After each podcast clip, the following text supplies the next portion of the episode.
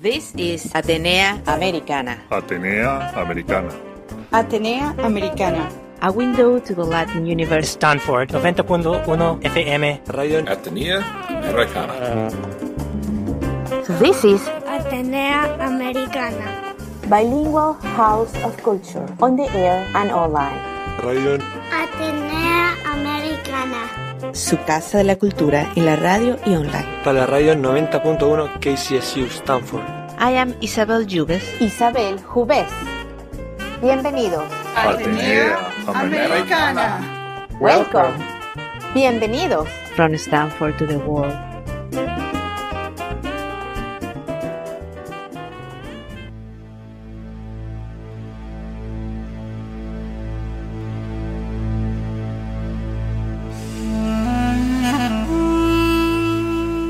And today we're here back at our show live at Stanford Radio, and our guest is Carlos Jose Rodriguez Santiago.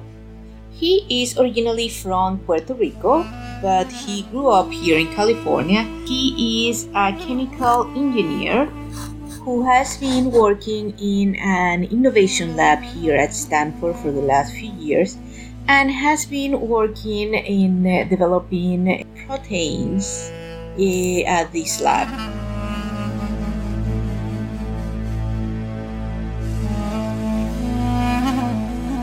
He is here to talk us a little bit about his job, about the path to become a researcher in the health industry, about what it is, a chemical and bioengineer, and bioengineering, and to tell us more about his history and his experience during the last pandemic. So stay with us here in Atenea Americana.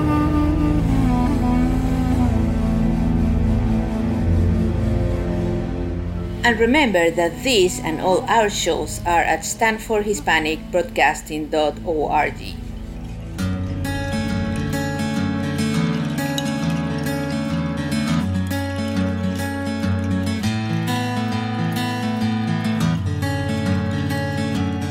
More important, the work they do. So welcome here to Atenea Americana, Carlos. Thank you for coming. Thank you, Isabel. I'm really happy to be here.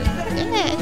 And for the people on the radio, today we are doing something new. We're trying a live cast, at least for a few minutes. We're not going to prolong this too long, at our website in Facebook. If you can look for us as Atenea Americana or as at Stanford Hispanic Broadcasting, you'll find us at Facebook.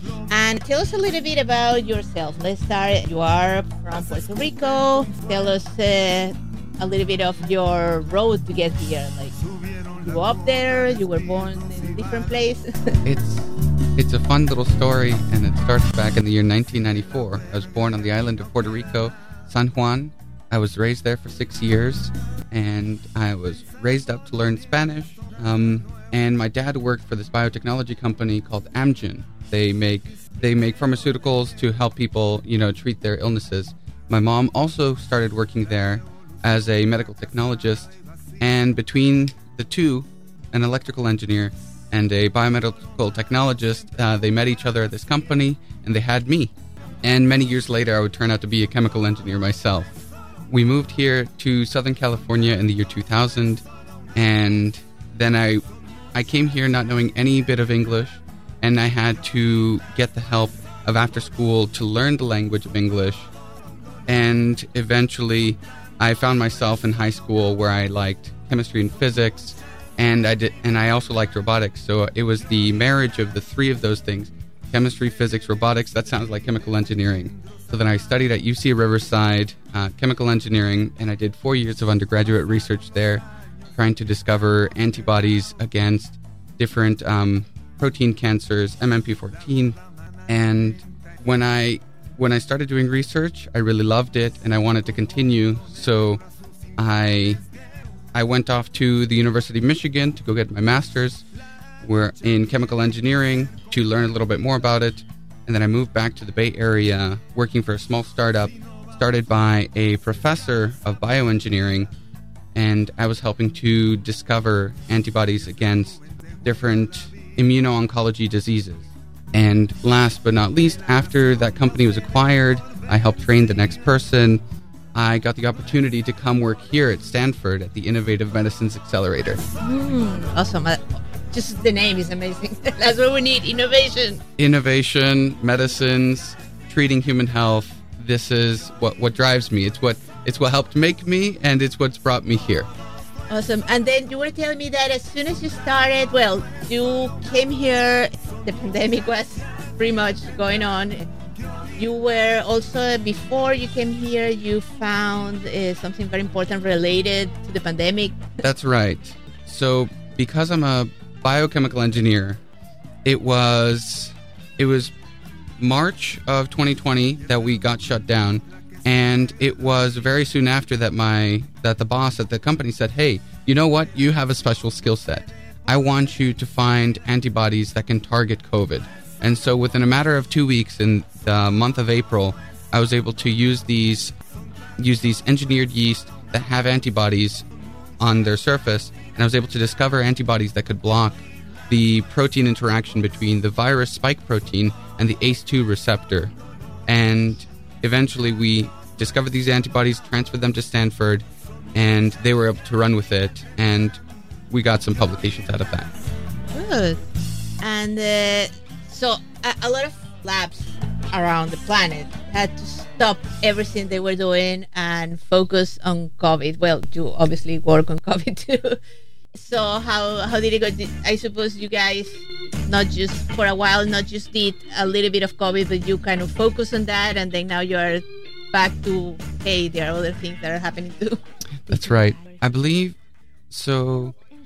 During the pandemic, because it was related to biotechnology and health, biotechnology got a special permission to keep working and work on COVID to try and expedite the process.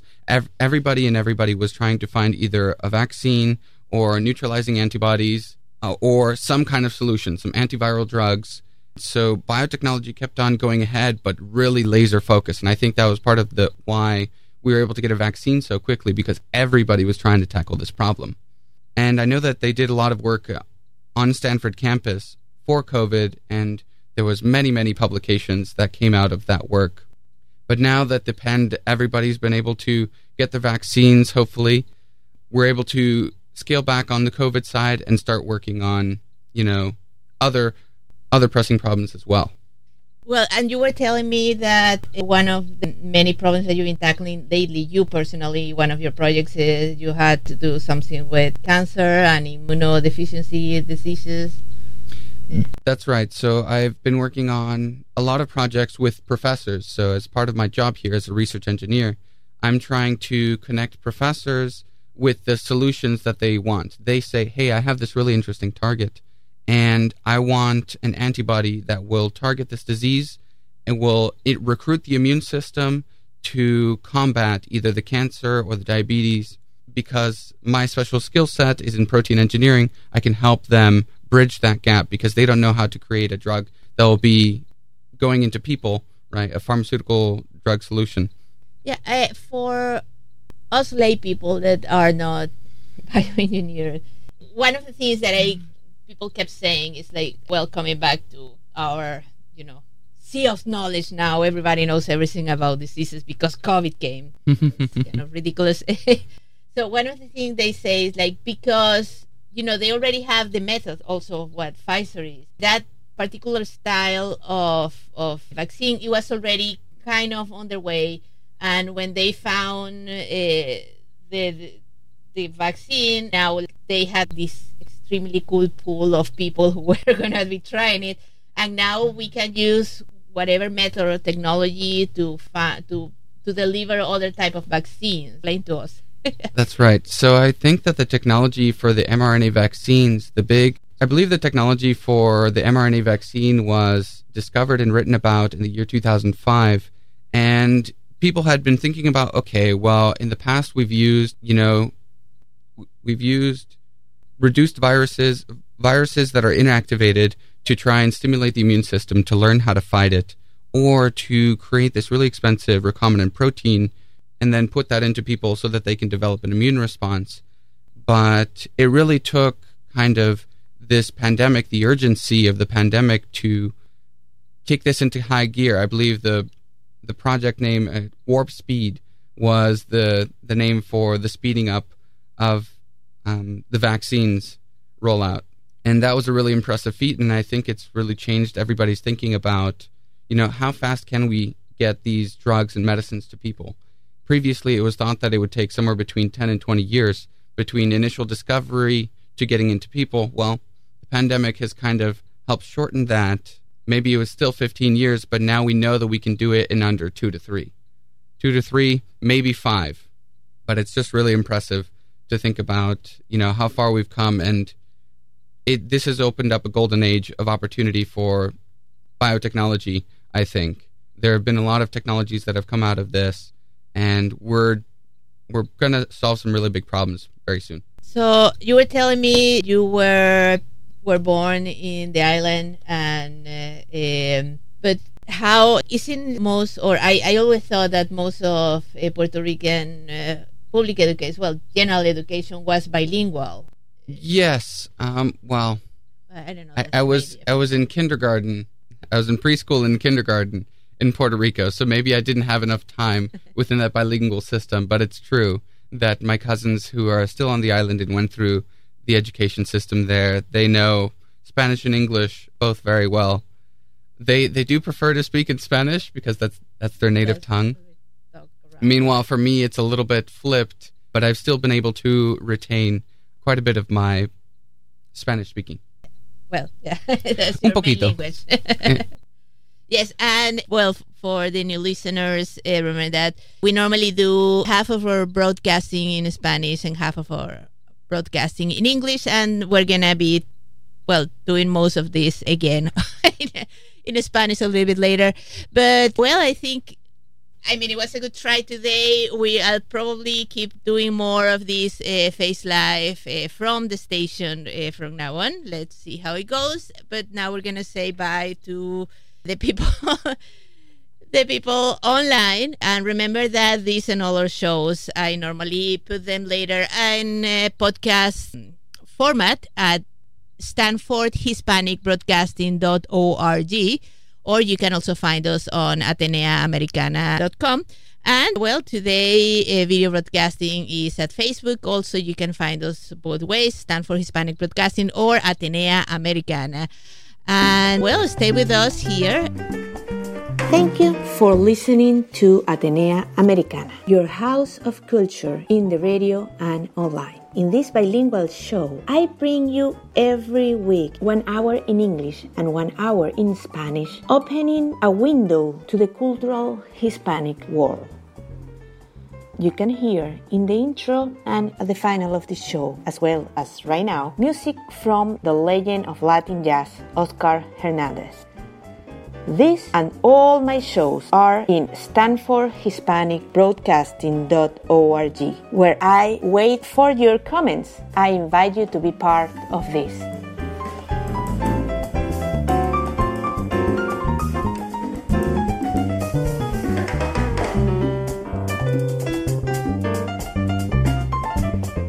We are back at KCSU Stanford, and remember that today we are talking with our guest. He is a bioengineer here at Stanford at the Innovation Accelerator Lab. Innovative Medicines Accelerator. Yeah, that's like the best name ever. And he's talking with us about, well, what he does, biotechnology and new things and innovation in biotechnology. And remember that this is Atenea Americana, and, well, and the name of our guest again is Carlos Jose Rodriguez Santiago. Gracias. Yes. So tell us a little bit about your day-to-day. What are you guys innovating and doing? You were telling me something about diabetes, something about, yeah, pretty much that one for a start. Yeah.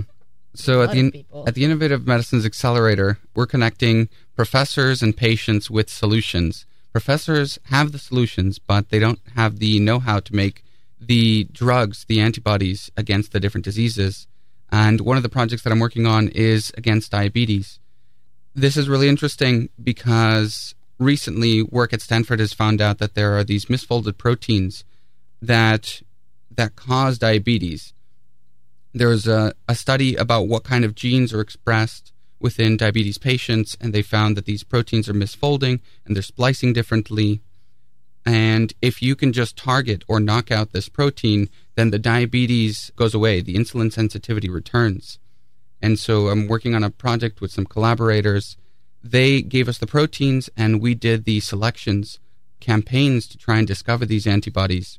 It turns out that if you can target these splice junctions, which are very rare in the day-to-day population, and they don't happen in healthy individuals who are sensitive to insulin, if you target these splice junctions, then you can remove that disease protein, and you can maintain these beta cells, which are responsible for insulin sensitivity. If these beta cells die, you lose insulin sensitivity. If you keep them alive, then you won't have the diabetes symptoms, and you will be able to regulate your blood glucose.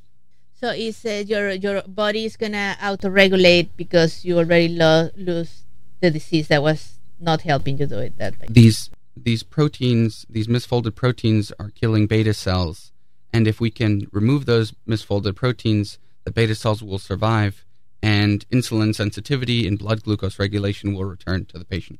We're trying to prove this first in mice, and then once that proof of concept is shown in mice, then we can translate this to human. Yeah, and those, well, normally when people say, well, we're just at the beginning, like people who is out there with diabetes, is this like something like maybe in 20 years or maybe in 5 years, or you don't know? We're probably 3 years out from human trials. It's going to take 1 year to prove it in mice, but the whole idea behind this Innovative Medicines Accelerator is we're trying to accelerate the timeline. We don't want to wait 20 years for a diabetes solution. We want to get one in less than 5. Yeah, really. Yeah, that's the thing. Like, well, obviously you're going to put things in people's bodies, so you need to be careful. But again, if you're going to find a cure for 20 years on, it's like also very disappointing. We found the cure, well, we found a vaccine treatment for COVID in a matter of 2 years. I think that we've been working on these problems long enough, and COVID's taught us enough lessons and tools that we can accelerate these timelines and our expectations while also taking every precaution so that we keep people safe. Yeah, probably you already know what is, well, in general, we hope that people, researchers know what is safe to do and move forward. It's easier to... That's right. Or inject people with weird things.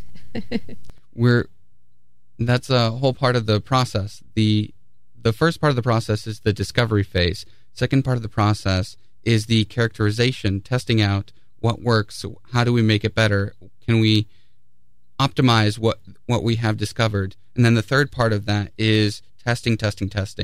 In mice, in people, making sure that there are no off-target effects, making sure that we have everything that we need and nothing that we don't in treating these diseases. Mm-hmm. Wow, it's a very big chunk of the population who has diabetes problem. That type 2 diabetes, I believe, affects between 10 to 20% of the population. It's closer to the 10, between the type 1 and type 2.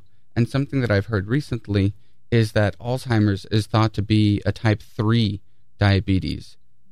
Somehow, Alzheimer's is also related to diabetes and glucose sensitivity. So it's really interesting stuff. Biology and human health is all interconnected, and we're trying to get at those fundamental questions to create medicines for people.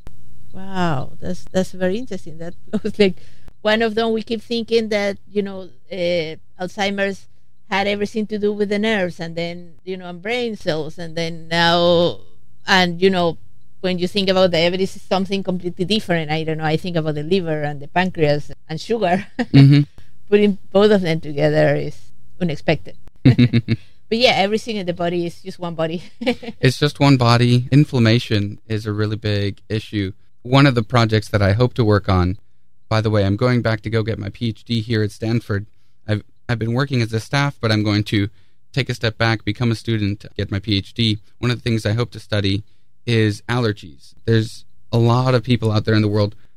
Between around 20% of the population has seasonal allergies. This is called allergic rhinitis, and it's an inflammation inside of the nose. It makes it hard to breathe, gives you a runny nose. Sometimes people get hives or itchiness, And it's a really big problem. And right now, everybody's just taking antihistamines, but antihistamines are not the end-all be-all solution. They're just masking the symptoms. I'm trying to kind of get at the root cause of allergies, and we'll see what kind of mechanisms are involved in that. But basically, if we can treat diabetes by making sure that certain cells survive, maybe we can treat allergies by killing other certain cells, because there's this one type of antibody in the body that is called an IgE, and these antibodies don't serve very much purpose other than giving you allergies, treating against parasites, or this other type of nematode. But we have treatments for these parasites and nematodes, right? You have anti-parasitic drugs, so we don't necessarily need that. We don't need the IgE antibodies. I'm looking to have a reset switch for allergies. So my hope is that over the course of the next 3 to 4 years, I'm going to try and finish within 4. I can find a solution for allergies, and I have the background to try and hopefully do it. That would be amazing. And some allergies are life-threatening. I mean, rhinitis. Allergic rhinitis, people think that this is just a stuffy nose, but there are other serious forms of allergies like gluten intolerance. Celiac disease. This is an overaction of the immune system, and it just so happens that I can engineer the immune system molecule of an antibody. So celiac disease, that's an interesting topic that I might want to cover. But other ones, autoimmune disorders, this is where your immune system somehow mistakes your own body as foreign and it starts attacking it. And then you get, really bad symptoms and effects from that. If you can treat one type of allergy, this opens the door to treating autoimmune diseases, celiac disease, things like that. I've been working in education for a long time, and one main thing that you see everywhere is nuts and peanuts allergies. And those are, when you may or may not stop breathing, is kind of a huge issue. It's not just a runny nose. Anaphylaxis is very serious. And there's some good news on that front. So recently there's been work done by this person named Carrie Nadeau. She works here at Stanford. She's within the immunology department. And she's found out that the problem was for a long time that if you prevent young kids from getting exposed to these allergens, they'll develop an overreaction to it. So a better strategy is to expose them when they're young. So allergies actually develop because of an improper exposure to it. If you eat peanuts or shellfish when you're a baby, you don't have the immune system yet trained to know to fight it. But if you get peanuts or shellfish and it gets on your skin, if everybody around you is eating it and it's in the air and it lands on your skin and gets absorbed through the skin, then the immune system underneath the skin says, oh my gosh, this is a foreign pathogen. I haven't seen this before. And it starts to overreact. And so this is why people have been developing peanut shellfish allergies, is because we had the wrong approach. Let's avoid it at all costs. But it turns out that made it worse. So actually, small dose exposures when you're young by eating it is actually very helpful for preventing allergies. Yeah, I heard a lot of the treatments that they do today, and I know people in the Bay Area that come to Stanford for those treatments and studies, and then they give little dose to their kids so they can hopefully leave the peanut allergy behind, or food allergy in general. That's right. It's really interesting. This small dose treatment by eating it, you can develop a good immune response. Basically, anything that you put in your mouth, through evolution, has decided, this is something that I'm eating, so it must not be bad for me. Sometimes your body decides, nope, I don't like that, I'm going to throw it up. But other times, no, this is supposed to be nutritious, and so I'm not going to recognize this as foreign. I'm going to recognize it as nutrients. So there's a very big difference there. Good. So for example, that's how people start eating new things, then different things, or the cultures. People eat something that is in a particular place and for generations have, and then they start eating something different. So I suppose that's how the body evolves with nutrition, or. So I don't know so much about nutrition, but I do know that your immune system adapts to where you are and what you are doing. So if you are constantly outside and you are, you know, picking flowers off of trees and eating them, or if you are, you know, eating a diverse different types of meats and foods, you will most likely not develop an allergy against it. The problem comes when you are just barely exposed to something, or if you are exposed to the thing improperly, like if it goes through the skin, you get a cut, and then I get a bit of pollen inside that cut, then all of a sudden, that might be how, you know, these allergic diseases come up. And, well, it's 8 a.m., and remember that this is Atenea Americana, and that today we're talking about, well, biology and bioengineering. And, well, we're going to start now in a few seconds our section in Spanish. And thank you for listening today to Atenea Americana. And remember that this is KCSU 90.1 FM. And this was Atenea Americana. Atenea Americana. Stanford 90.1 FM. Radio Atenea Americana. A window to the Latin universe. This is Radio Atenea Americana. Bilingual House of Culture, on the air and online. Su casa de la cultura en la radio y online. Para la radio 90.1 KCSU Stanford. I am Isabel Jubes. Isabel Jubes. Vuelve pronto. Atenea Americana. From Stanford to the world. Remember to come back soon. Ciao. See you later.